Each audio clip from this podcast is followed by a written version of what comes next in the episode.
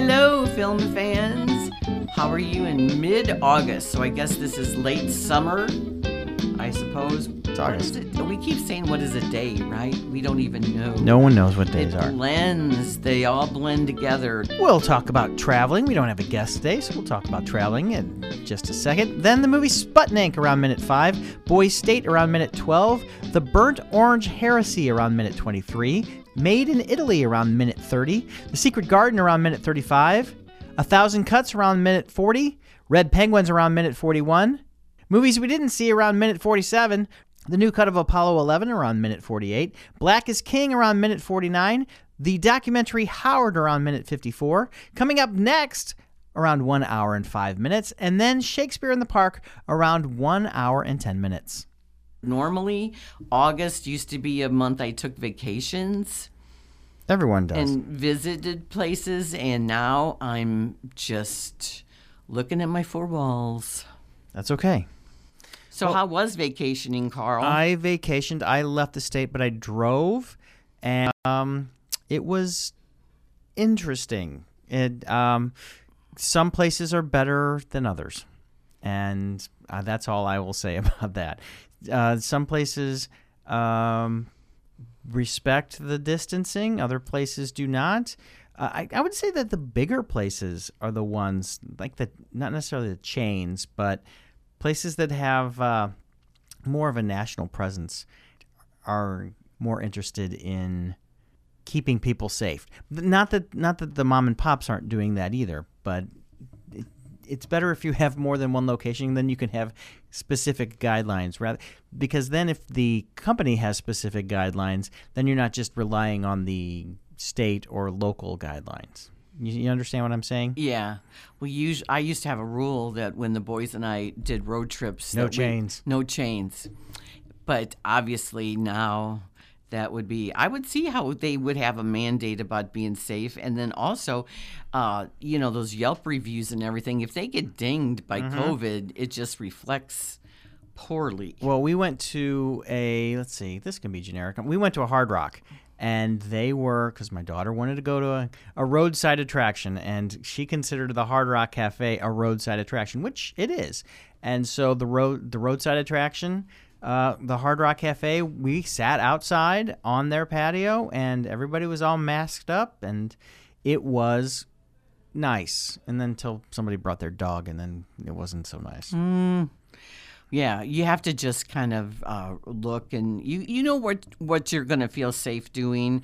And uh, one of the things is with the numbers, Saint Clair County t uh, yesterday was over the eight percent acceptable. So they're going to have to probably go back to phase three of the governor's mm-hmm. thing. Saint Louis County and Saint Louis City have gone back to the earlier numbers. Yeah. So you can't gather p over fifty. No. And then Saint Charles is Wild Wild West. They don't really have have that. So that's where the movie this week is. Uh, next week is going to land.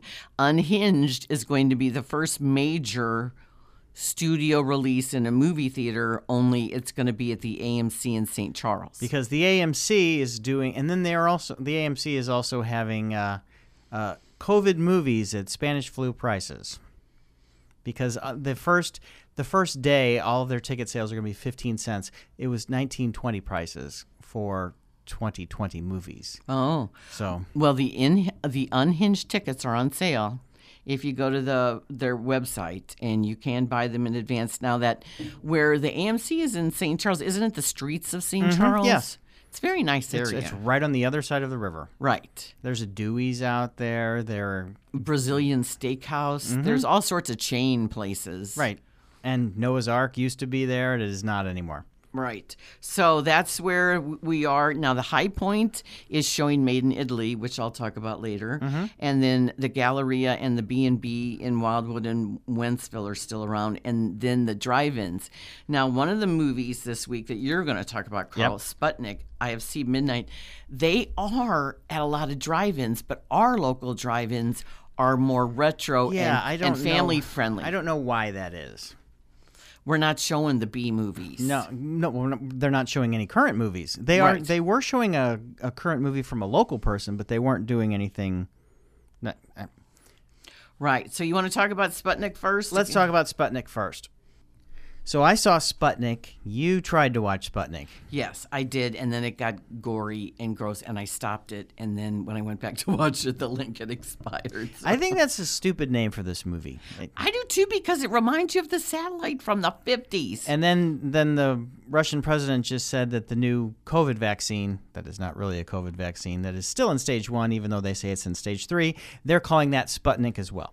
So Sputnik, this has nothing to do with the, the only thing that Uh, I guess it does. There is an outer space theme, but it's not like it happened. It, it happened in nineteen eighty-three. It didn't. It didn't happen in the fifties. Right. So, right. And, and it doesn't need to be in nineteen eighty-three either. No. It, it, no. Do, it doesn't because I mean, but they talk about Afghanistan. There, it, it. I understand they're going for a Cold War kind of vibe, but they this could have been in ple- present day. And I, I thought the lead actress. Well, first of all. It's in Russian. The whole movie's in Russian. So that might turn off a whole bunch of people because... But she's very good. She is really good. I liked her yes. very much. Yes, Oksana Akinshina. See? Look at you. I know. I wrote it down and studied it. She's she's very good. She is a she's a lady doctor. She's a lady doctor, and they need they need the the proletariat. They need someone uh, from the inside to look at... What's going on? So, uh, basic premise: it's aliens, or it, alien, the yeah, first alien. It is. She's Ellen Ripley. Let's just face it; she's uh, kind of, sort of. But see, oh, it's the first thirty-five minutes of Alien. The first thirty-five minutes of Alien, except that the chestburster doesn't kill the host. It's a parasite and host, or is it a symbiotic relationship? That's what that's what the doctor wants to say, and so. They come back from space, the two cosmonauts come back from space, and one of them is alive, and the other one, I guess, is dead. They don't really... Yeah, it's a... it's a well, he, uh, the one that's got the host is supposedly the lone survivor, and he's a big hero. Well, that's what that's what the government is telling everybody. Oh, he's in quarantine. He can't come out for three weeks, and then in three weeks, everything will be fine. But in the meantime, so they have three weeks to figure out what is inside this guy because it comes out at night and then it's only out for like uh, seventy-five minutes and then it goes back in the guy. And that's what you didn't like, Lynn. And it's not that gory. Well, I have – it's just I can't watch this stuff at night. It's just because then I have dreams. Well, it is an I F C midnight film. I know, which is what people are supposed to watch. It's very enigmatic. It has um, the uh, – It, it is suspenseful, I will say that. It's got a nail-biting quality to it, but the goriness just kind of was hard for me to take as a as a wussy woman here. But uh, it is very clever, I will say that. And then she is very good. And like all Russian things, you cannot trust the people. Like they're yeah, saying to her, trust us. Mm-hmm. Oh, well, that's the first thing. Well, it's that's... nineteen eighty-three, and the Cold War is going on, and they want to they want to use this uh, parasite as a weapon. And so uh, I, I I don't I, that that to me didn't bother me, but it didn't it didn't hook me either. This was going to be the first movie in the Tribeca Film Festival in April. That's right. That's right. There's a lot of them that we're getting from Sundance. We're getting from Tribeca. We're getting from uh, you know the Venice is still supposed to be going on mm-hmm. in September, so we'll see. But we're getting some things like we'll talk about the Burnt Orange Heresy later. But that was that was the closer at Venice last fall. Mm-hmm. Well, that, there was a there was a movie that premiered at Sundance last year called. Uh, The Lodge? Yeah. Yeah. I watched that because now it's it's it's eighteen months later and they're releasing these movies now. I don't know why it took so long for a movie that was at Sundance in January of twenty nineteen to come out now. But the, uh, I think they're spacing them out just because uh, what we can. thought. Well, you know, when the Uh, pandemic first shut everything down in March, we thought by now we'd be back to somewhat of a normal thing. But because, as we've talked, mm-hmm. people aren't following the safety protocols, we're still where we are. Yeah. So well, I enjoyed Sputnik, but when I was a film student, I used to. I know this is wrong, and I know people. There's a lot of hate if I say this and come out and say this. When I used to watch foreign films, I what Netflix is doing in other countries, watching it at one and a half speeds. I used to do that because you could do that on V H S. You could speed it up and you could read along what's going on. No, you don't get the suspense, and no, you don't get the you don't get the sound effects. You don't you don't hear what's going on, which is why I like the podcast when you can speed them up. But I I understand why the filmmakers don't want that going on, and I really wish I could speed this up because it is it's almost two hours long and it's. Uh, it's slow. It's slow. And then one... Uh, uh, I would say, I'm not going to say deliberate. I, yeah, it's deliberately slow. But, and you know what? I could have still sensed that if I would have sped it up a t- speed and a half. And uh, I wasn't allowed to do that. And I know I'm going to get a lot of hate for it, but I love I love watching foreign films that way because you can do that. And because you're reading, and I can read fast. And so... I, I've made a confession here, and I'm sorry to say that I this is one of those movies that I could have done. Like, I, I just watched The Prey that we'll talk about uh, next week, and I wish I could have sped that up, and it was only an hour and a half. So uh, Sputnik, it, after in the second half, it doesn't turn into a monster movie. It turns into a prison break movie, and it's just uh, – it. Let's just say there's not going to be a sequel to Sputnik. it's, it's, uh, it's, uh, it doesn't end very well for the anybody. It, well, and that's not giving anything away because you know, you know, like five minutes in, all these people are going to die because it's a monster movie, which is the best part. Right. But, but right. the but the doctor is still the final girl. Right. And I'm and... not giving it away if anyone. Right. Doesn't make it to the end or not, but right. It's well, it's you very. Can kind of, I think you can kind of guess what's going to happen. Well, you you it's, yes, you know, even even me watching just part of it, it was like you know what's going to happen, and the Russians have secrets. Yes, they do. All right, let's let's uh, let's go to something now that is. Uh, is it hopeful or is it not, is it not hopeful? I have thought Boys about State. this. I have thought about this off and on, thinking it's terrifying and hopeful at the same time. It just depends on you know. Uh, well, the way the film. This is a documentary called Boys State, mm-hmm. and I remember kids going to these things. It's been the American Legion started it in nineteen thirty-five. Right. The picture of Bill Clinton shaking J F K's hand is because of Boys State. Is very famous. And then we had uh, a lot of presidents have done it. Right. And uh, Rush Limbaugh. Rush Limbaugh did it with Missouri State. Missouri State. Mm-hmm. Cory Booker went to the New Jersey one. And they show all of these at the beginning of the movie. Right. So you have uh, uh, these these very. I would not say they're diverse at all. Um, Texas, there's a few diverse. There are. But and and they spotlight them. Right. They spotlight Renee, who mm-hmm. said he's he, from Chicago. He's a black student who's never seen this many white people together. Right. And then uh, there's you think there'd be more Hispanic people down yes. there, but there aren't. And then one of the guys that is featured, who I do think is going to have a career in politics, is Stephen Garza. Well, he spoke at the Democratic convention. I know. So I think that that's not telling uh, telling um, too much, but it is. He, he, well, he also he also says that uh, the youth is not going to save America because, according to him, most of the Generation Z, they are more conservative than people think. Oh, yes. Well, this is a largely why I'm saying it's not so diverse. Is this is a, this is on Apple T V, by the way. Yeah, Apple T V and uh, well, not Apple T V, Apple Plus. Apple Plus. I'm sorry, because sorry, sorry. Ray Apple. Hartman is so confused about all these streaming services. It's Apple Plus, and I said, but it's also A twenty-four. So right, I said you do not have to have Apple T V to watch it, but Apple Plus, and if you have a new iPhone, you should get it mm-hmm. for free. But it's only like five ninety-nine, six ninety-nine, and whatever. This was at Sundance this year. Yes, and it won the grand jury prize for documentary. Right. Which I was surprised because Crip Camp, who I've been mm-hmm. touting all year, that was the, I think, runner up. And is this and better? That was the, um, I don't think so. Really? Yeah. I think they're both maybe equal for different things. But the uh, Crip Camp uh, was the audience award winner, mm-hmm. I okay. think. Well, I, li- so. I liked this. Um, it's really weird. Um, there is something, I don't want to be spoiler, even about this. It was a documentary. It actually happened.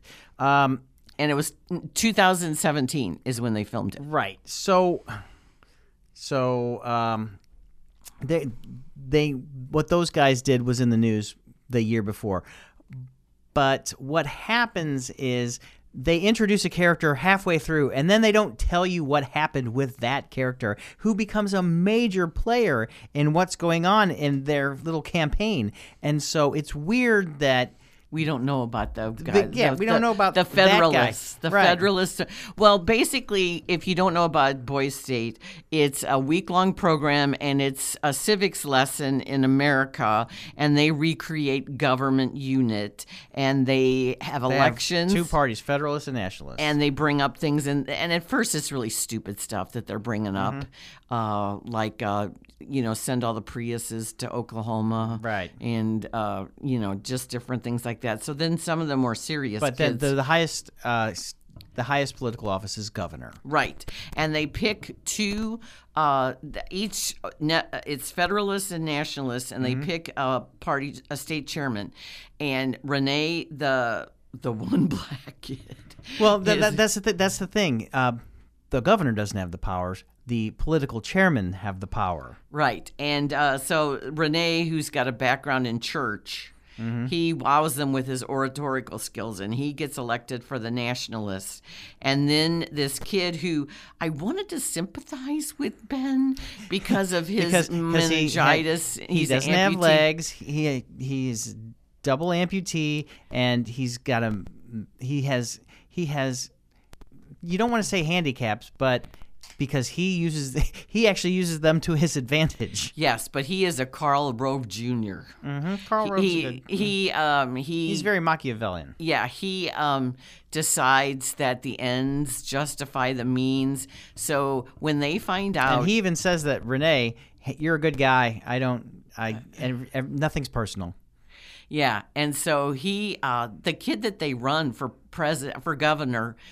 You don't know anything about him. No. And I just bet that he, you never hear from this kid again. It's probably like one of those American Idol winners when they didn't want to go with the gay kid, like Adam, with Adam Lambert, the Chris Allen one. Mm-hmm. And what is he, you know, you know what I'm saying? They right. go with the, with the, the pretty a, little, the, he's, he's, candy. He's eye candy rather than substance. Right. So Stephen Garza is this likable, very honest as they come, wants to do good in the world. But he's very and liberal for he's Texas. He's very liberal for Texas, and he, he supported... He was never going to win. He, he he voted for... I mean, he helped Bernie Sanders, but the, the, uh, the other side finds out that he participated in a March for Our Lives. After... Uh, because there was there was a shooting. Parkland. Right. Yeah. And so they made... Make it sound like he's anti-guns, and in Texas, mm-hmm. that is a big thing. Right. The anti-guns. So they smear him, and he does he does kind of redeem himself. But he's a good he does write a good speech. Yes. But because of their tactic, well, we're not going to say because it, it keeps you suspenseful. Like, I didn't really know how things were going to go. But this Ben Feldstein kid mm-hmm. is uh, politics today. And and the the nationalists were like politics that are like hopeful and that we should be, but that's never going to happen again. It doesn't seem like it, and no. um, it's a it's um, ideolo- how do you say this ideological, ideological mm-hmm. yeah differences, but. The kid that I found very fascinating was this Rob MacDougall. Yeah. He was He's a, a Bitcoin millionaire. He is a hoot. Mm-hmm. He was going to run, and then he realized Garza was it's the better, better candidate. candidate. And he did the respectable thing. Right. And then he said he was only going to apply to one college, and he applied to West Point. Because mm-hmm. he looked to me like a surfer dude. Right. And then here he's going to West Point. And he's he he's a he's an interesting... an interesting character, and then you find out what happens to him. Yeah. So it's very interesting, some of the kids, and some of the kids are very moved by the honesty of mm-hmm. Garza. And then uh, even Ben, I think, knew that uh, his tactics were going to come back. Karma was going to get him one of these days. mm, uh, I don't know. But see, they, I like the way that they portray Robert MacDougall as the farthest right-leaning of everybody that they introduced, and no. oh, yeah, no, he just, uh, he went with positions just uh, mm-hmm. just because he This'll knew how to play win. the, yeah, the, just because he knew how to play the crowd. The, the, uh, the two main things were pro-gun and pro-life. Right. And so March for Life is not good for young Stephen. Yeah, so um, it's very interesting, but I think it's worth a look, you know, because on the one hand, it's hopeful, and on the other hand, it's kind of frightening because this is the generation of the future. Well, also, the fact that uh, they asked me what I, A twenty-four asked me what I thought of the film. I said, I hope that these filmmakers do this again at Girl State, because that girls are meaner than boys. Oh, yeah. And oh, so I would yeah. like to see what they did. What they can do with this, but now it, it's they had. I don't know how they shot this film, and I don't know how many kids they actually shot because there are cameras everywhere. Yeah, I think and, these are the people that did the Spelling Bee movie. Okay, that well that makes sense. It's just it's and you don't see other cameras everywhere, so like they were the only cameras, and they follow only five or six kids, and you barely see any adults anywhere. And you think there'd be a call for decorum or anything, but the adults are barely, barely in the movie. Well, they show the at American the Legion guys at sitting the beginning. There. Yeah, but they do show them later on in the crowd. But the they judge the one guy judges the talent show. Right. yeah, he he is a he is a uh, what's the word I'm looking for? Typical Texas Republican. Yeah, but it's very interesting. I just thought because it's like you're fly on the wall. And I know, and I have family in Texas that are Republicans. They are not typical. Like I mean, they, the, this was stereotypical. And of course, you have to have that in your movie. You have to have the stereotypes because if you're going to show people breaking the stereotypes, you have to have the actual stereotypes in the film. Which and I, I enjoyed it. Um, I don't, I don't know if it. Bodes well for the history of our, the future of our country. Yeah, uh, the, the um, as Rob uh, MacDougall, he wanted to do the measuring. Mm. Hey, think think I can say that? No, no, you shouldn't say that at all. But it is very much testosterone uh, fueled. Yeah, boys are dumb and they smell funny. That's what I tell my daughter all the time. Boys are dumb. And they smell funny. And uh, as one who raised two boys, I, I totally... You can agree? No, yes. Well, um, you know, there was that uh, revelation about ten years ago that boys' brains aren't fully formed till they're like twenty-five. That's about right. So that's why I usually say boys do stupid stuff. That's right. All right, let's... Uh, let's I I thought that this was a political movie, too, The Burnt Orange Heresy, but it, I, I guess it's not. No, it's so good. It's a neo-noir, which I love. And I found this movie fascinating, and I loved it. And then you go online and look at other critics, and they're like, yeah, it's okay. But you liked it. I liked it, and everybody I've talked to locally mm-hmm. that has seen it likes it as well. It is set in the art world, which is both pretentious and sophisticated on purpose. Ah, and they show you that. So the director is a guy, Giuseppe Capotondi. Oh, where are my notes here? I did do notes, girl. Uh-huh. Uh, Capotondi, I think. And I saw uh, his foreign film about ten years ago called The Double Hour. And I okay. was very, it was really good. It was when Laura used to be at Landmark and she would give me yeah. the discs. Yeah, really good movie. So it's set in a very gorgeous place, Lake Como. Mm-hmm. And that is at the end. Uh, the the Al- it's at the end of the Alps, and also if you want to reference it, George Clooney lives on Lake Como. Oh, of course he does. And uh, the place that they use for the mansion is where John Legend and Chrissy Teigen got married in two thousand thirteen. And, and probably where they made their uh, up-to-becoming third baby. And it's gorgeous. Mick Jagger, of all people, plays this very wealthy art dealer, mm-hmm. and he has got a twinkle of mischief in his eye. And he sets the whole ball in motion, and on his property is a reclusive artist played by Donald Sutherland. This cast is fabulous. And although Mick is only in two scenes, he makes the most of it. He He's is Mick Jagger. He is very much a rogue, a very wealthy rogue in this. So the the main character is played by a Danish guy named Claes Bang. Or oh. I Claes Bang, I looked up how to say his name. And it he, looks like Claes Bang. Right. And he is in the movie The Square, which I didn't see, but also set in the art world. Mm-hmm. So he uh, is this uh, British dude. It was supposed to be Christopher Walken. Right. But it's Claes Bang. Yeah, well, no, I think Christopher Walken was going to play Mick the no the Donald oh, Sutherland. Oh, Donald Sutherland? Oh, yeah. Okay. Yeah. And uh, so... Because this is based on a book. Yeah, it's based on a book, nineteen seventy-one, Charles okay. Wilford. Okay. And it is, uh, it's, I just love these kind of mysteries. So. Uh, oh, yeah, you're right. Donald Sutherland was going to play right. the Walken character. So. Donald, or, no, no, the other way around. Donald Sutherland's wonderful. So he plays this artist named Jeremy, uh, no, I'm just forgetting. Jerome Denby. Jerome Denby. Deb, Debney. Debney. Sorry. And he is, uh, years ago, he had a fire in his Parisian studio that destroyed all his artwork. Oh. So he has become a recluse, and he's living on Mick Jagger's property. And they concoct this scheme because they think, oh, if he has any art, it's going to be worth something. Mm-hmm. Because basically, they don't know if he's painting or not. Right. He hasn't tipped off. He hasn't painted anything since his fire, and so they are going to try to uh, rip him off of a painting.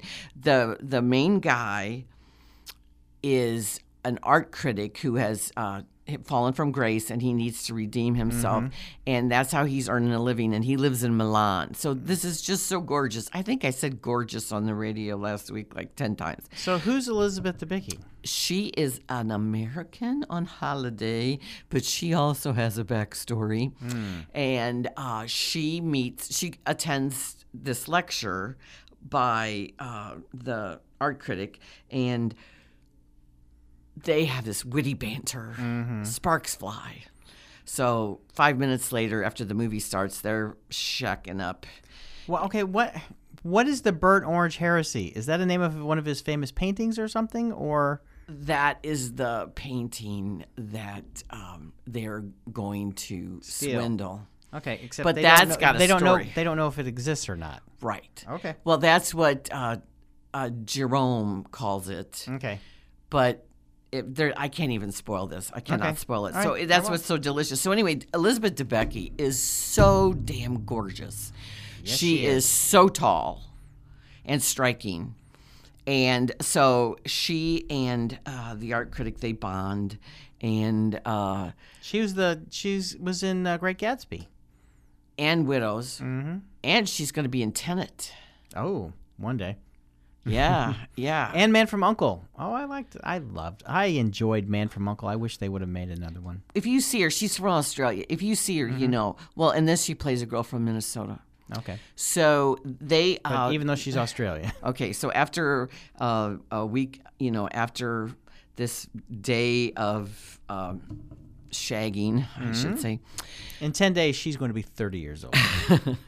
uh, He asks her, Claes asks her, hey, I've been invited to uh, the the estate of Mick Jagger, mm-hmm. and you want to go with me? Uh, yeah. So everybody is captivated by her, yeah. and she uh, they get they get an invitation also to Jerome's place on mm-hmm. the on the estate, and she just charms the charms him. Mm.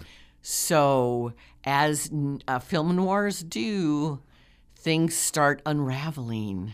Ah. And things get really crazy.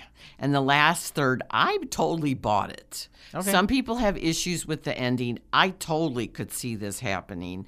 And I found the the true end of it delicious. Okay. And I enjoyed this movie so much. And it's just it's just fun to watch a pretty people. This was a, a, a year ago movie. At the Venice Film Festival. Right. Another movie that took eleven months to come out. Right. But, you know, for an escape, like you're watching mm-hmm. Italy, you're watching just gorgeous scenery and this pretty people, mm-hmm. and it's a fun mystery, and it's very well written. The guy who wrote it, Scott B. Smith, the screen adaptation, mm-hmm. wrote the movie A Simple Plan ah. with Bill Paxton and Billy Bob Thornton, mm-hmm.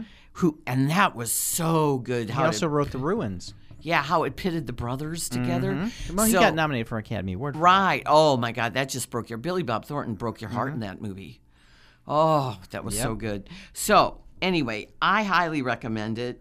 Uh, if you if you need a movie to watch this weekend or next weekend, just uh, bank on that because okay. I just think you it's the best you one. Liked it, no yes. matter what anyone else says. No. All right, let's stay in Italy and yes. uh, say made, made in Italy. Speaking of another beautiful setting, this is in Tuscany. Hmm, I've been there. So, oh man, talk about a, a vacation fever. You know, you're watching these gorgeous places, and here we are. Mm-hmm.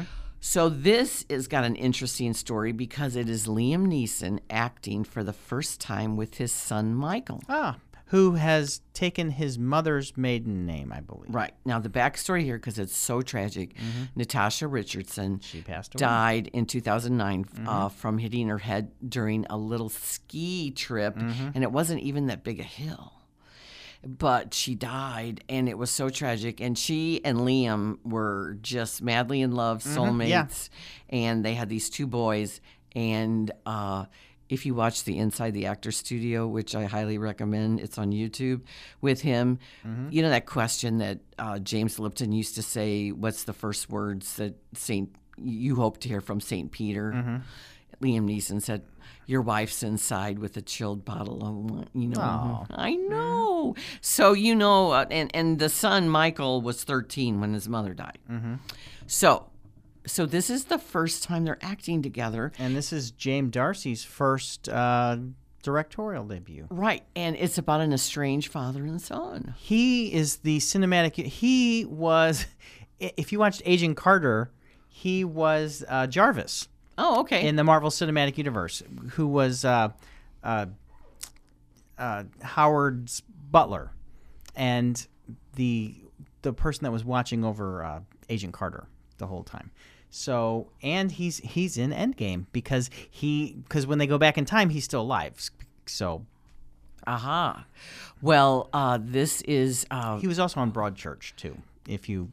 Watched all of that stuff. And Agents, just as and he was aside, barely Agents of, st- of a Shield. That's it, it for ended. Them. Mm-hmm. Yeah, I know. But he also had a like minor role in Dunkirk. But this is his di- directorial debut, right? And it's beautifully shot, and uh, the story is compelling because if you know the backstory to Liam and Michael, then mm-hmm. it adds gravitas to it. But uh, so, but so, you should you have to know the backstory? No. But it's just if you like those, like, you know, I'm a big fan of Liam Neeson, and this is he's not in his taken action mode here. He plays a. This is a per- is yeah. this a period piece or no? Something? No, it's contemporary. Okay, and but it's set in the art world again. So two what? Italian movies set in the art world. Okay, so uh, Liam Neeson plays a bohemian artist. Mm-hmm. And he was married to a woman who died, but in her estate, it was this this. Her family's home in Tuscany. Okay. So he has let this... That's their inheritance. Right. So he has let this place go downhill. And he is a pretty much of a mess of a guy. Mm-hmm. And so Michael plays his son who runs an art gallery in London, mm-hmm. but his wife is divorcing him and taking the art gallery with her. And he's so like... So they he, need to sell this place in Tuscany so they can live. Right. And he's like, you can't take that. This is my life. And she's like, watch me, you know. Mm-hmm. So he calls up his dad and says, hey, let's go sell the... place in Tuscany. So Liam Neeson gets in the van and they go and you can and tell it's run down. Uh, yeah, and it's really run down. And it's about It's like you know that uh, that when you're on your phone and they do a commercial for Gardenscapes where everything's horrible, it's just like the mobile video game Gardenscapes. Right. So they have to spend way more time there than they want and do more work, and they meet locals, and it's that kind do of thing. Do they fall in love? Well, there's a beautiful woman who makes a killer risotto uh, at the at the local the restaurant. The secret to the risotto is stirring it all day. Right. All day. You and she's in fine, yeah. Stir it for you. And, and so it's one of those redemption movies. Mm-hmm. But it's nice. It's pleasant. Uh, it's nothing that's going to, you know, uh, wind up on anybody's top ten list at the end of the year. But for a summer, a sweet little summer movie, it's perfectly fine. Okay. It has good motives. Are are is this also is this also on Apple Plus? No, this is a vid- video on demand. Video on demand. Okay. This is um, I F C. Okay. Oh. More I F C. I F C is the one that's releasing all the movies. Right. All right. So since that was wait, no, I was going to say that was based on that wasn't based on a book. The Orange Burnt. We should have gone the other way. We should have gone Made in Italy, and then gone to Italy, and then uh, The Burnt Orange Heresy was based on a book, and then The Secret Garden is based on a book. Right. It's based on a book, but people that are fans of the book are not going to like this movie. Really? I don't Why? think. I liked it. I could see it because it goes supernatural instead of mystical. Oh, yes. I did hear that. It, it, that the yes. fact that it, the dead they, mom. They change quite a bit. Of I, used, I liked the book, The Secret Garden. I, uh, uh, of course, it's a, it's a classic. Mm-hmm. And it's all about, and we could use this message now, the healing power of nature. One thing getting me through this pandemic is nature, and another thing is like little babies and uh, little toddlers and stuff. And YouTube, yeah. Yeah, that's pretty much getting me through this. So this is the nineteen ninety-three movie, if you saw it. Mm-hmm. I really, I really like that a lot. And so that's the gold standard. That's the measuring stick. But this one, twenty twenty, it's only ninety-nine minutes, so you're it's not that. And Colin Firth plays the dad, uh-huh. and he was in the miniseries that they did, I think, on B B C a couple years ago. It was ago. Hallmark Hall of Fame. That they oh, did. okay. Well, so he reprises the repressed uh, grieving widow, mm-hmm. and Julie Walters is the very stern housekeeper, Missus Mm-hmm. Medlock, and Dixie Edgerix, who was in Summerland. And I think she's going to be a future child star in the manner of the Fanning girls. Mm-hmm. She's very good. And she plays Mary Lynn. And uh, so she goes to this gigantic mansion, and uh, she's a brat because mm-hmm. she was raised in India. And uh, so she, this this is a period piece, right? She did lose. Oh, her, it takes place in the forties and fifties. Yeah, she. Oh, yeah, because it's nineteen forty-seven, mm-hmm. but it's still a period piece. Mm-hmm. And the book is by Frances Hodgson Burnett. If you don't know that already, right? So uh, it's very beautifully shot. The guy who shot it, um, or the guy who adapted the book, he's the one that did Harry Potter and the Cursed Child on Broadway. Ah, Jack Thorne. Yes. So so he has that quality about them. The kids are really good. I enjoy mm-hmm. this. And then, of course, because of the C G I, the garden is fantastic. So it's uh, it's got a little peril in it for kids, but... What was... Ju- weren't we just talking about Julie Walters a couple weeks ago? Yeah, I can't remember what she was in. Well, she's in this one, too. Yeah, so she's so she's in this. And then, you know, it's all about restoring beauty, and the the vegetation is absolutely gorgeous. Is it real vegetation or is it C G I well, vegetation? I think it's a combination because I think the production designer went to great lengths mm-hmm. to go around London and get some really neat visual design. And... um I think his name is Dario Morinelli. Okay. It's got not, or no, you know what? I think that's the composer. Lol, Lol Crawley is the cinematographer. Yeah. It is very beautiful, beautifully shot. It's the Yorkshire moors. He did the uh, he did the Mandela Long Walk to Freedom. Aha. And uh, Jack Thorne also wrote Wonder, which I cried my eyes out. And that makes me very motherly towards... Um, To Julia Roberts? No, to, um, you know, the kid, oh, I just, uh, Jacob Tremblay. Jacob Tremblay. You know, that's why I I always like, when, what was that movie where it was a horror movie and he's in it, the poor kid? Oh, my God. I just have this, you know, motherly, maternal attachment to Jacob Tremblay. It's okay. So anyway, um, it's very emotional and uh, uplifting and very restorative, I think, with the nature. Okay. But if uh, they added a dog. What? Okay. And they have changed. People like dogs. And they added the moms as ghosts. Yeah, that that's weird. So people people that are purists are hate it. Really gonna be. But that's okay. You know, some people don't like it. Some people. I I like The Secret Garden, and I think anytime that you can see it, it that's a good thing. Right, and it also it teaches kids about grief, mm-hmm. and uh, I think that, and it also teaches about friends, friendship, mm-hmm. and I think it's a lot of good lessons, and especially now, a lot of good lessons, and uh, it's just one of those. If you haven't seen a movie adaptation, you're really not gonna, you know, I mean, it's it's fine for first timers too. All right, that's, uh, what's A Thousand Cuts? I don't even know anything about that. It's a documentary. It's hard-hitting, oh, and it's good. Christian Amanpour from C N N. Oh, yeah. And it's about the... And P B S, Amanpour. She's, her show took over the Charlie Rose spot. Yeah, she's very good. Mm-hmm. And it and is she's a, on sixty minutes, too. Yes, and it is about the uh, dictator in in the, the Philippines. Okay. D- Duarte. Okay. It's how he um, has used... social media for propaganda. So it's a very timely lesson about the press. Ah. So if you like that sort of thing, that's what it is, the documentary. Well, she's very good at those kinds of things. Right. And it's it's a it's a P B S Frontline production. Mm-hmm. So I imagine, even though now it's video on demand, that it'll be on P B S. Eventually. Right. So you can you can wait if you want to.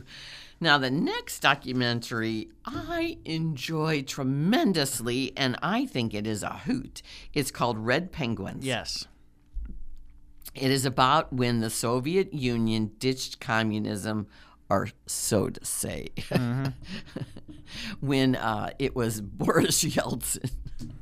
And the Pittsburgh Penguins decide they're going to make this deal with Russia because uh, the N H L was getting all these Russian players. Yes. And so the Russian Red Army was hurting. Yes. And so the owners uh, decide to go in on this deal to be part owners of this team called the Red Penguins. Okay. And... It's it's a great documentary, and it shows the guy who was the promoter, uh, Stephen Warshaw, and he is a character. He's the one that came up with the bears serving the beer, and uh, he had the in this hockey stadium, they had a strip club. Oh, good. We need more of that in hockey arenas. And they took the girls from the strip club and came out during. Halftime or between periods, time. yeah, between periods, to uh, and the the hockey arena was called the Ice Stadium, mm-hmm. and so how were, original, yeah, they were stripping uh, down as yeah, it's just it's incredible. So they have all these talking heads. They have the Russian guys that are still alive, let's put it like that, mm-hmm. and then they have the American owners of the Pittsburgh Penguins, and then they have this Stephen Warshaw, who is is the character in himself. They show uh, one of the talking heads is uh, a hockey commentator that's very revered, Victor Gusev. Okay, and that. But some of the people in this movie are now deceased, and it also uh, sh- talks. Were ab- they because of the mob or because of the government? Uh, it could be either. Oh, okay. They uh, they talk about the government. They talk about the oligarchs and the mafia, mm-hmm. and the mafia involvement. And at the end there, they're telling you about how all these people that you've just watched were killed. What? So that kind of dampens the hilarity of the movie, so to speak. But it mm. is fascinating. And funny, except for the, uh, you know, hockey players that... Uh, did not live up to snuff. Right. It just shows how the free market economy was probably destined to be a disaster in Moscow. These were communists that were used to having everything done for them, and mm-hmm. and they were told what to do. Right. So this is nineteen ninety-three, the opening night. So that's what it is. The director is Gabe Polsky. Mm-hmm. I forgot to look up what else he's done, but he takes all this footage, and it's so interesting. Uh, I really enjoyed it. I think Michael J. Fox was one of the part owners really? of the team, and he's he's quoted in it. Um, I uh, I just... Uh, And, and oh, this place was just, just how the Americans had to bring in all the technology mm-hmm. and spent all this money. Oh, the best part is the Disney stuff, Carl. What? Michael Eis- Eisner wanted mm-hmm. to get involved. Okay. And he thought this was going to be really lucrative. Okay. But then uh, as headlines started coming out, Disney didn't want to touch it with a ten-foot pole. Mm. Oh, the, he did the Red Army documentary. About the Russian Oh, which I really liked. Mm-hmm. I really liked that. He so, wrote, directed, and produced that. So uh, Michael so Eisner. So he's sticking with what he knows. Yeah. Michael Eisner, um, right then, that's when Disney started the Mighty Ducks. Mm-hmm. So he was very much interested to get in on this uh, thing. But the underworld and the corruption uh, just kind of ruined everything. Uh-huh. They have a they have a segment on the Jean-Claude Van Damme movie Sudden Death. What? Why? I, I now I it escapes why they they did this. But okay. Yeah, so interesting. But yeah, it, it's you forget that period how it was. Mm-hmm. But so many of the Russians, uh, like the the head guy Stephen Warshaw, is like they're all drunk all the time. Well, yeah. I I'm not surprised by that. No, so th- so that's why it was really hard to do business with them. Well, I actually want to I want to watch this because now I found out that he did Red Army, but that that is a good pedigree, and he, he knows his hockey. Oh yeah, oh yeah. It's it's just it's just for history purposes. It's mm-hmm. just fascinating because you just totally forget that period. And right. I really like that movie, The Red Army, so that makes me glad that he was involved in that because it's worth it. If you have, if you are a hockey fan, I am, and as and I know you are, um, I think you could even do a, a a double, double feature. Yeah. All right. So, did you see An American Pickle? Um, I tried watching it and I couldn't get into it, and so I want to no. go back. Yeah, no, I only watched. I bet I lasted ten minutes, and I don't know what it is about my H. H B O Max channel, mm-hmm. but every time I try to watch a movie on it, it buffers a lot. Oh, well, I have not. I've been only been watching uh, series. I've not watched a movie on H B O Max yet. Well, this is the first movie from Cinemax original. Oh. Okay. All right. Well, I didn't see it, and you didn't see it, and uh, also we didn't also get to see Happy Happy Joy Joy, which I have heard is uh, kind of neglecting on uh, the fall of the creator of Ren and Stimpy. So. Well, oh, yeah, after I watch it, this we, we will do it. It's a Vimeo link. Um, mm-hmm. I finally got it. Uh, we were given the wrong email to Oops. contact, and so I finally figured out what was the right email, and I contacted the woman, and she's very delightful, and sent it to me um, yesterday, but I haven't had time. And, and and I guess they since it's out now, I guess they're not talking about the Uh, reboot that's coming out so. on Comedy Central. Right. We don't know. No. So I thought, well, we'll talk about this next week. Okay. Yeah. So um, of Apollo eleven, which I kept talking about all last year. Yeah, you did. And it's now a year old. It is playing at the Science Center, Omnimax. How are they doing that? I don't know, but it's playing it, but it's a new cut. Okay. But Saint What, Louis... They, d- they didn't land on the moon this time? Well, Saint Louis does have a history with this because Destination yeah. Moon at the Science Center, which I saw, showed how much Saint Louis was involved in all that. But it's really a fascinating movie, and if you want to go to the Science Center and see it on the Omnimax, you probably can't pick a better place. Right. And I'm sure, I since that is a place of science, I'm sure that they are totally socially distancing. Yes. Uh, you saw Black is King yes. on Disney Plus. I did. And it is a visually stunning movie. Mm-hmm. Don't expect any kind of cohesive plot. It's a it's an album. It's a visual album. It's a visual album. It's loosely based on Lion King, and I would say very loosely based. Mm-hmm. However, the people in it are fascinating, and you see, I mean, Beyonce is just looks like a million damn dollars all the time. I mean, she is just a stunning woman. Yes. So it anyway. is. It's this whole. It's her looking absolutely stunning in about a zillion costumes. The the real applaud here, uh, applause here should be for the costume designer, because, dear God, everything is symmetrical, all the visual scenes, it's it's gorgeously shot. Mm-hmm.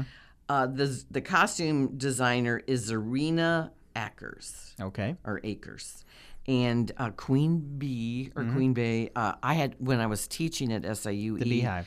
I had a student in the Beehive. Mm-hmm. And, oh, you could not say anything against Queen Bee. Or Bay, what do we say? Mm-hmm. But this Beyonce. thing is very extravagant. There are forty wigs in the movie. There's very extravagant, opulent. It's a journey of art and music and history and fashion. And it is basically... S- Uh, showing the royalty of Africa mm-hmm. as a mother country, and as uh, these people are really royalty, and yeah, uh, they're princes, you know, kings, queens, right? And uh, there's a few people you'll recognize in it. Uh, well, you have James Earl Jones's voice, mm. of course, and then Pharrell is oh, in it. Okay, and Kelly Rowland from Destiny's Child, yes, is in it. A friend of Nelly. And I think that uh, the the big song that's going to be promoted from this movie is called Brown Skin Girl. Okay. It has a lot of famous people in it, including Lupita Nyong'o. Mm-hmm. And uh, that is probably going to get a lot of a uh, lot of play. It's uh, just the, the visual. Her the, husband's in it, too. Yes, Jay-Z. I forget. Jay-Z. And her kids. Her kids are in it. And that Blue Ivy. Blue Ivy. I hear is, she's is, the, oh, yeah. She's, she's gonna, a star. She is. She's a natural. Obviously, she's mm-hmm. a natural. But uh, it's Beyonce wrote, directed, music directed, and produced it. So she has her hands in everything, mm-hmm. which for a Triple woman. Threat. in Yeah, which for a woman in the biz is mm-hmm. really major. Well, she has some power, you know. Right. So I think it's the it's really good timing, mm-hmm. and uh, I think it's very interesting. And uh, I was trying to find some more information. There's a lot of the um, Pan-African movement. Okay. There's African art mm-hmm. in the West, but it's stunningly just I can't and stress this, it enough. This is interesting because you know The Lion King out came out a year ago. And so she was so moved by what she had accomplished. She only did one song on that one, and that that was that right. throwaway spirit and, and well, song. And she did voice novel. Well, yeah, she did voice novel, but uh, she was so moved by what happened in that experience that she spent a year working on this, just doing this. Right. And Disney's like, you can do whatever you want, honey. Right. Well, it celebrates African heritage and African ancestry, and I think right now that's a good thing. Mm-hmm. So, yes, I'm I'm glad I well, watched it. Do you it. know what happened? She found out that the original writer, the uh, fine, they did The Lion Sleeps Tonight in both the original and the remake of Lion King. And she found out the original uh, African Wemwe, all that, that guy never got any money for that. Because, you know, the Tokens did it, you know, back in oh. the sixties. But the original guy that came up with the, you know. Uh, Wemwe. Yeah. Wemwe. They, uh, the right, Solomon Linda, the South African composer, got no money from that. And that made her angry. And she said, I want to do something that uh, that celebrates the music of this. And so Solomon Linda is his story. I mean, he died in nineteen sixty-two, but she's using her, the power of Beyonce to get his story told, for one thing, and two, helping out African musicians. And would, and you enjoyed it very much. Yes, I would not mess with Beyonce because uh, I mean she is a force to be reckoned with, and, and she and Jay-Z are right. together. They are a force, and I think she uses her power for good. Why not? Mm-hmm. So yeah, so I'm glad I watched it because I kept hearing stuff about it, and I thought, well, I have Disney Plus, I might as well. And uh, speaking of Disney Plus, mm-hmm. I forgot to put this maybe on the list. I watched Howard. What what is Howard? It's about Howard Ashman. Oh, the, okay. The lyricist of mm-hmm. Little Mermaid, Lion King, and Aladdin. Who, Oscar winner. Who tragically died of AIDS. AIDS. Right, Bef- right before Beauty and the Beast. Beauty and the Beast came out. Oh my God! The beginning of this, just I just want to say that I saw that Waking Sleeping Beauty, and yes, so that did is, you. That is a b- which, great film. It is a great film, and uh, in fact, after I watched Howard, it popped up. Mm-hmm. Since you liked Howard, you watched this, but you know, I already you'd already seen it. So, but but, uh, how, but Howard, this is his life, and mm-hmm. it's told by his family and his friends, and his former partner. Or his partner, because I guess if you, you're like the widower, I guess if you, and uh, Alan Menken, it's mm-hmm. it's oh God, it just breaks your heart when he says the about the day Howard died, he had this dream in his head, mm-hmm. and it's like. It was like Howard Lee. It's just really moving. I'm getting choked up now, but the beginning of it is fabulous. It shows the recording of mm-hmm. Beauty and the Beast. Angela Lansbury, Jerry Orbach, Paige O'Hare, mm-hmm. who played uh, Belle. Belle, and it's the beginning song Belle, which I love so much, mm-hmm. and it shows the orchestra all together. Alan and Howard are there, and they're talking, and it starts off with this, and then it says, "We didn't know in seven months Howard would be gone." Mm-hmm. And it's directed the, by Don Hahn. Yeah, who directed Beauty and the, Beauty Beast. And the Beast. And he's very reverent. Um, Howard, because he was a gay man mm-hmm. working for Disney, he kept it quiet quiet for the longest time. But even though Disney's very gay-friendly. So so now, well now, because well, we yeah. know this, but back in, nine, you know, the early nineteen nineties. So it also, uh, it uh, also talks about them uh, uh, because he and Alan Menken created Little Shop of Horrors. Mm-hmm. Well... Waking Sleeping Beauty was Don Hahn's first directing, so for for uh, features, and mm-hmm. so he he knows this subject pretty well. Yeah, so it talks about how um, it talks about Howard's life. Mm-hmm. He grew up in um, is it Wisconsin or Minnesota? One of those. Area or Michigan, I'm not even sure. Mm-hmm. But anyway, he uh, also gravitated to New York because he was very much involved in theater, and it's about his uh, his journey as a lyricist and also as a stickler mm-hmm. for to fight for what he wanted. And he has a bad experience in the musical Smile with uh, with Marvin Hamlish. Okay, why? And it's it's oh watch it it's fascinating uh, like it did not do well okay. on Broadway, but it was the when the movie it it's the musical based on the movie about the beauty queens okay that Michael Ritchie did in nineteen seventy-five all right which I thought was really good mm-hmm. and uh, Jodie Benson, who played Ariel in Little Mermaid, yes she was the lead okay and so when uh, when it got such terrible reviews and then they never saw Marvin Hamlish again. mm. Now, do they talk about Little Shop of Horrors at all? Yes, they okay. do. They do. They go into the whole thing. They had this little tiny... And Aladdin. Black... Aladdin was posthumous. Oh, and Aladdin, he started on Aladdin really early. Well, because it it took so long to make. Right, really early, and they dropped it to go on to Beauty and the Beast. Mm-hmm.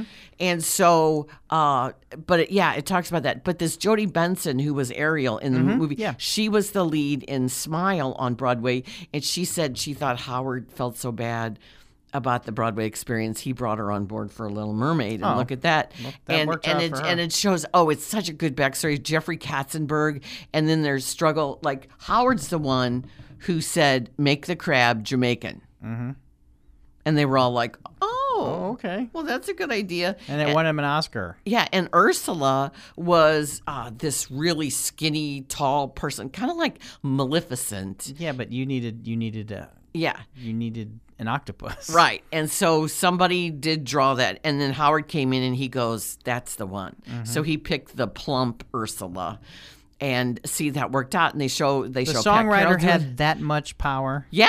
Okay. Yeah, because by then, once well, their their Disney animation was rudderless at the time. Right, right. Well, Jeffrey Katzenberg was really big on them, mm-hmm. and so it talks about that, and it talks about like they wanted to cut. There's this whole big thing. They wanted to cut Part of Your World, and Howard's like, over my dead body, you know. And, and so, well, it's, they didn't have to wait too long. Yeah. So, well, you mm-hmm. know, but they they talk about all the struggles for cre- you know just for creative mm-hmm. and that, and then the Disney animation when Howard was getting so sick, and they were bringing their they, they were, were bringing it to his house. Yes, they had to, but they didn't know, and they were mad, and then when they finally found out, and they were like, they were upset because he didn't tell them so long. Like Alan Menken was like, because Howard was like, we need to talk, and Alan Menken was like, what? He doesn't want to work with me anymore? I don't get it. I don't understand. And he said when he went to Howard's apartment and Howard told him I'm sick, and then he said it was like a dominoes mm-hmm. fell,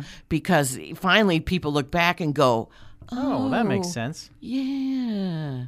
You know, and uh, it's just very tragic. The whole AIDS story is tragic, and mm-hmm. and it just. But his family, his sister talks, his um, his. But just all these. Uh, this one friend of his that works worked with him from the early days of theater. She got on board at Disney with mm-hmm. him, and it just the whole creative process. But it just made me smile so He's much. A re- Disney legend. Yeah, remembering all this, and then it's just so sad. I remember. Uh, the guy at the Oscars, his partner picking up the award for him, who said he is the first Academy Award winner to die of AIDS. Hmm. Wow. Okay. For Beauty and the Beast. And he didn't get to see that Beauty and the Beast was the first animated movie ever nominated, nominated for, for Best Picture. Best Picture, which is also very sad. And then... Uh, My my friend, Chad Begelin, the lyricist who um, has been nominated for a Tony three times, he is the one that finished the lyrics for Aladdin for the Broadway musical. Ah, and that's how Menken won his EGOT. Yes. And um, Chad is from Centralia, Illinois, Chad Begelin, and he mm-hmm. went to Indiana, and then he went to N Y U, and he uh, has written The Wedding Singer. Ah, I see and that. He got nominated for that, and he uh, wrote the adapt the t- stage adaptation of mm-hmm. Elf. Okay. Oh, yeah. And he wrote uh, The Prom. I, isn't it just Prom? No, it's The Prom. The Prom.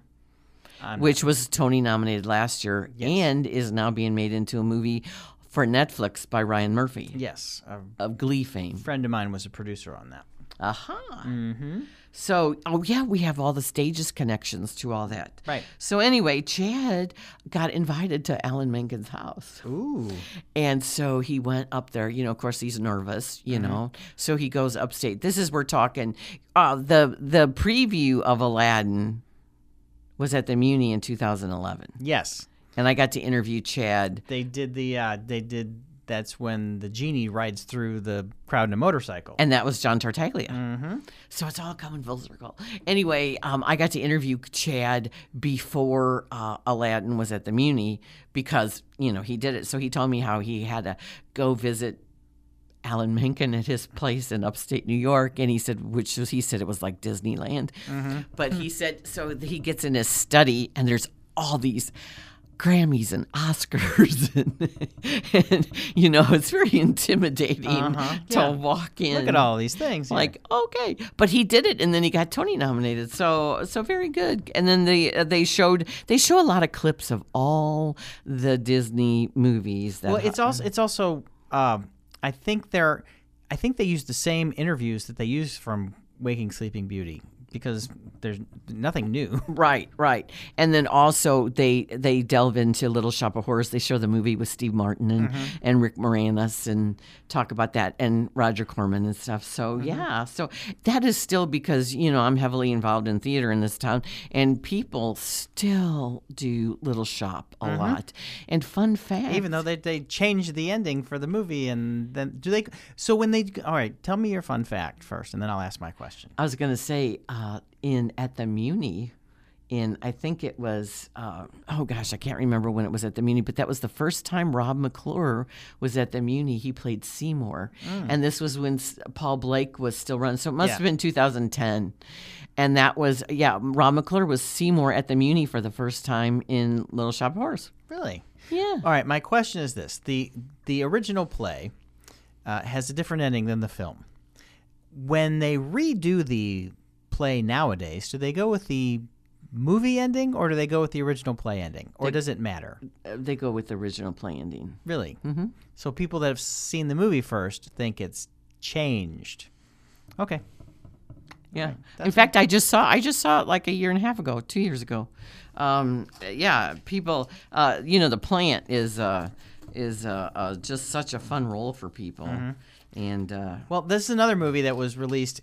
It came out at the Tribeca Film Festival, April of twenty eighteen, and now it's get, coming out on Disney Plus in August of twenty twenty. Yeah, but uh, it's it's really like it's really worth seeing. I really enjoyed it, and I was very very glad. Well, I'm glad I'm gonna I'm going to see it.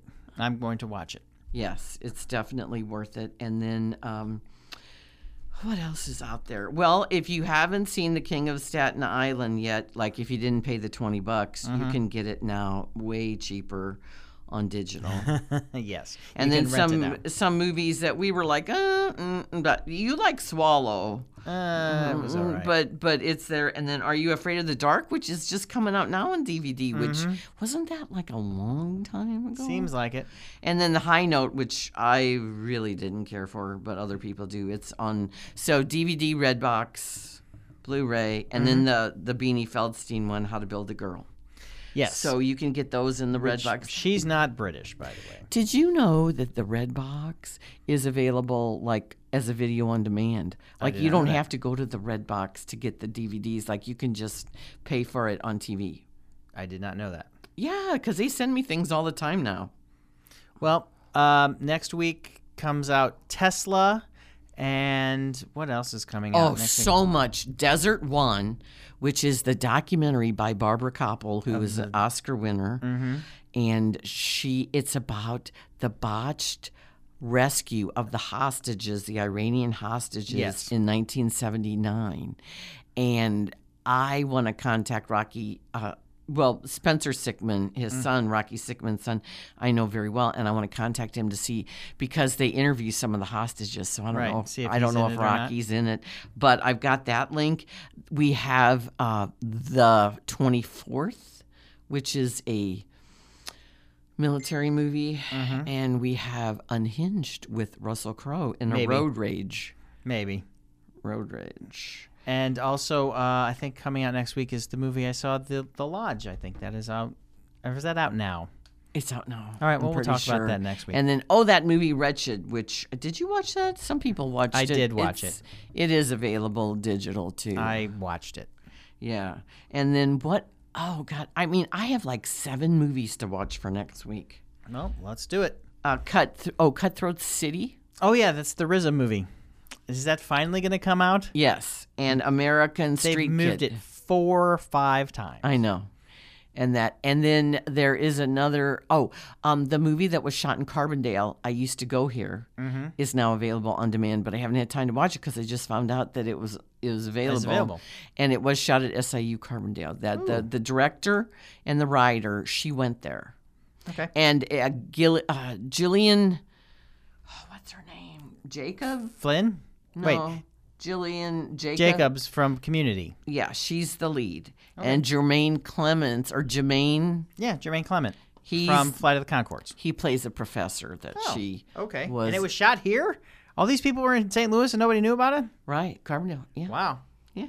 Well, both my children uh, uh, got their B A's well, Carbondale. Carbondale's not close, so. Yeah, but a lot of Saint Louis people go there because when my kids, one gradu- Charlie graduated in two thousand ten, Tim graduated in two thousand thirteen.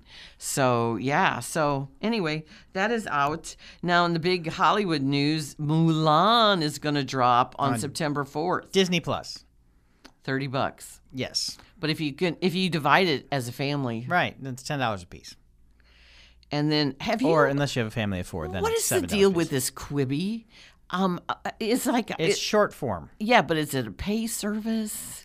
I don't know.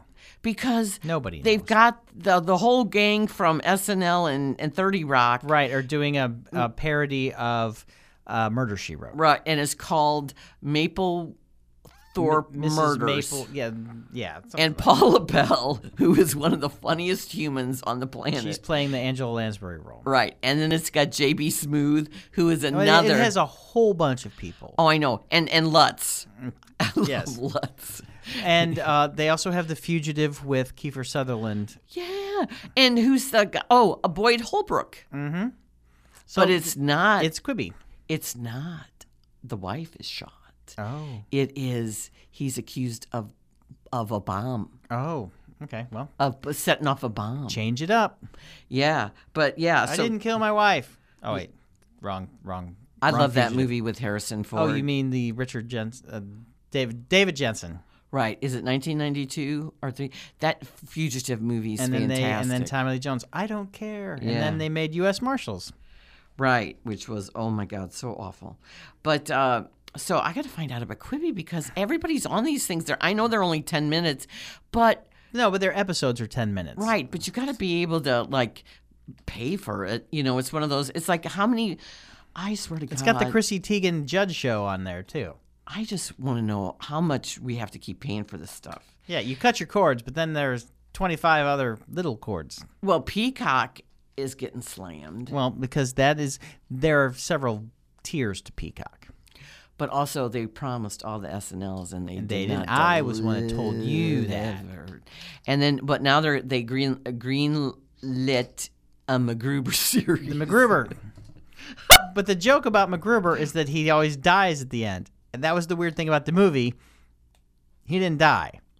No. And then they're rebooting. Uh, Saved by the Bell. Yeah, mm, I don't know about that. All right, Lynn, yeah. Where can they find you on the socials besides like right here? I am uh, on Facebook, Twitter, Instagram, and I can't remember what else. But I have my own website, pop life s t l dot com, and I am with Ray Hartman every Thursday between ten thirty and eleven on K T R S. The Big five fifty a.m., Saint Louis in the know. And then I am in the Webster Kirkwood Times online mm. right now. We're only online. Um, I do want to mention real quick mm-hmm. that uh, theater, we have the last Muni episode, the Muni Summer Variety Hour live Monday, okay. which will be repeated and Thursday. Thursday.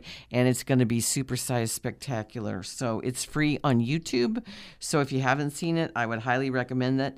Um, The Saint Louis Shakespeare Festival is doing a late summer night stroll in Forest Park. It is fantastic. It is art and nature, socially distanced, wearing masks. And it starts at Shakespeare Glen. It's an hour.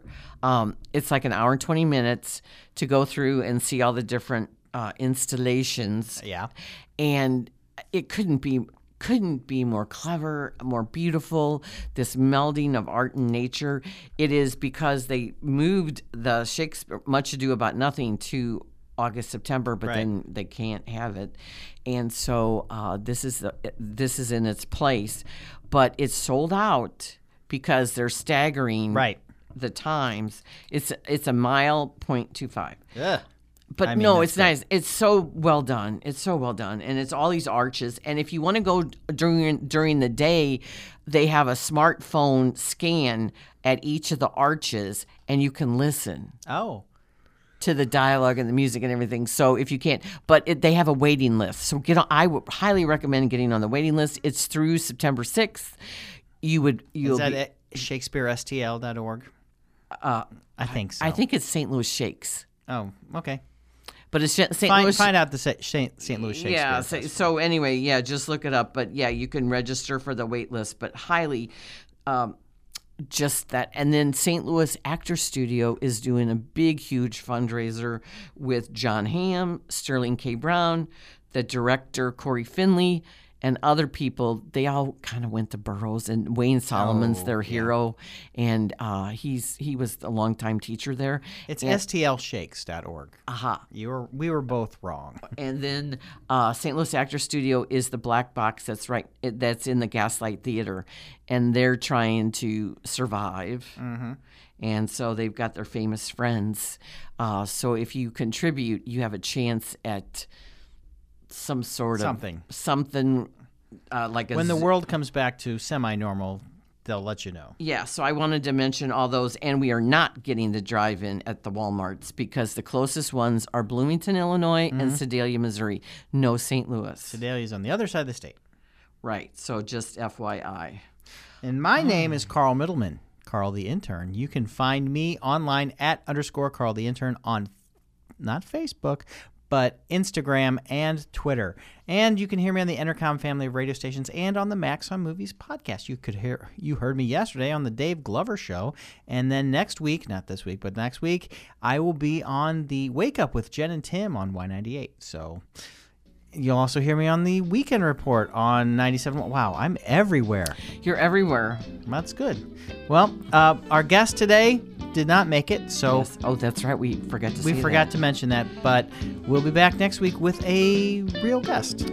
Right. And, and more sh- things to talk about. And Shark Week ends uh, tomorrow goodness. night. So, hey, that's it. But we'll have lots more entertainment to discuss yes. next week. Thanks for listening. Thanks. Bye. Happy trails.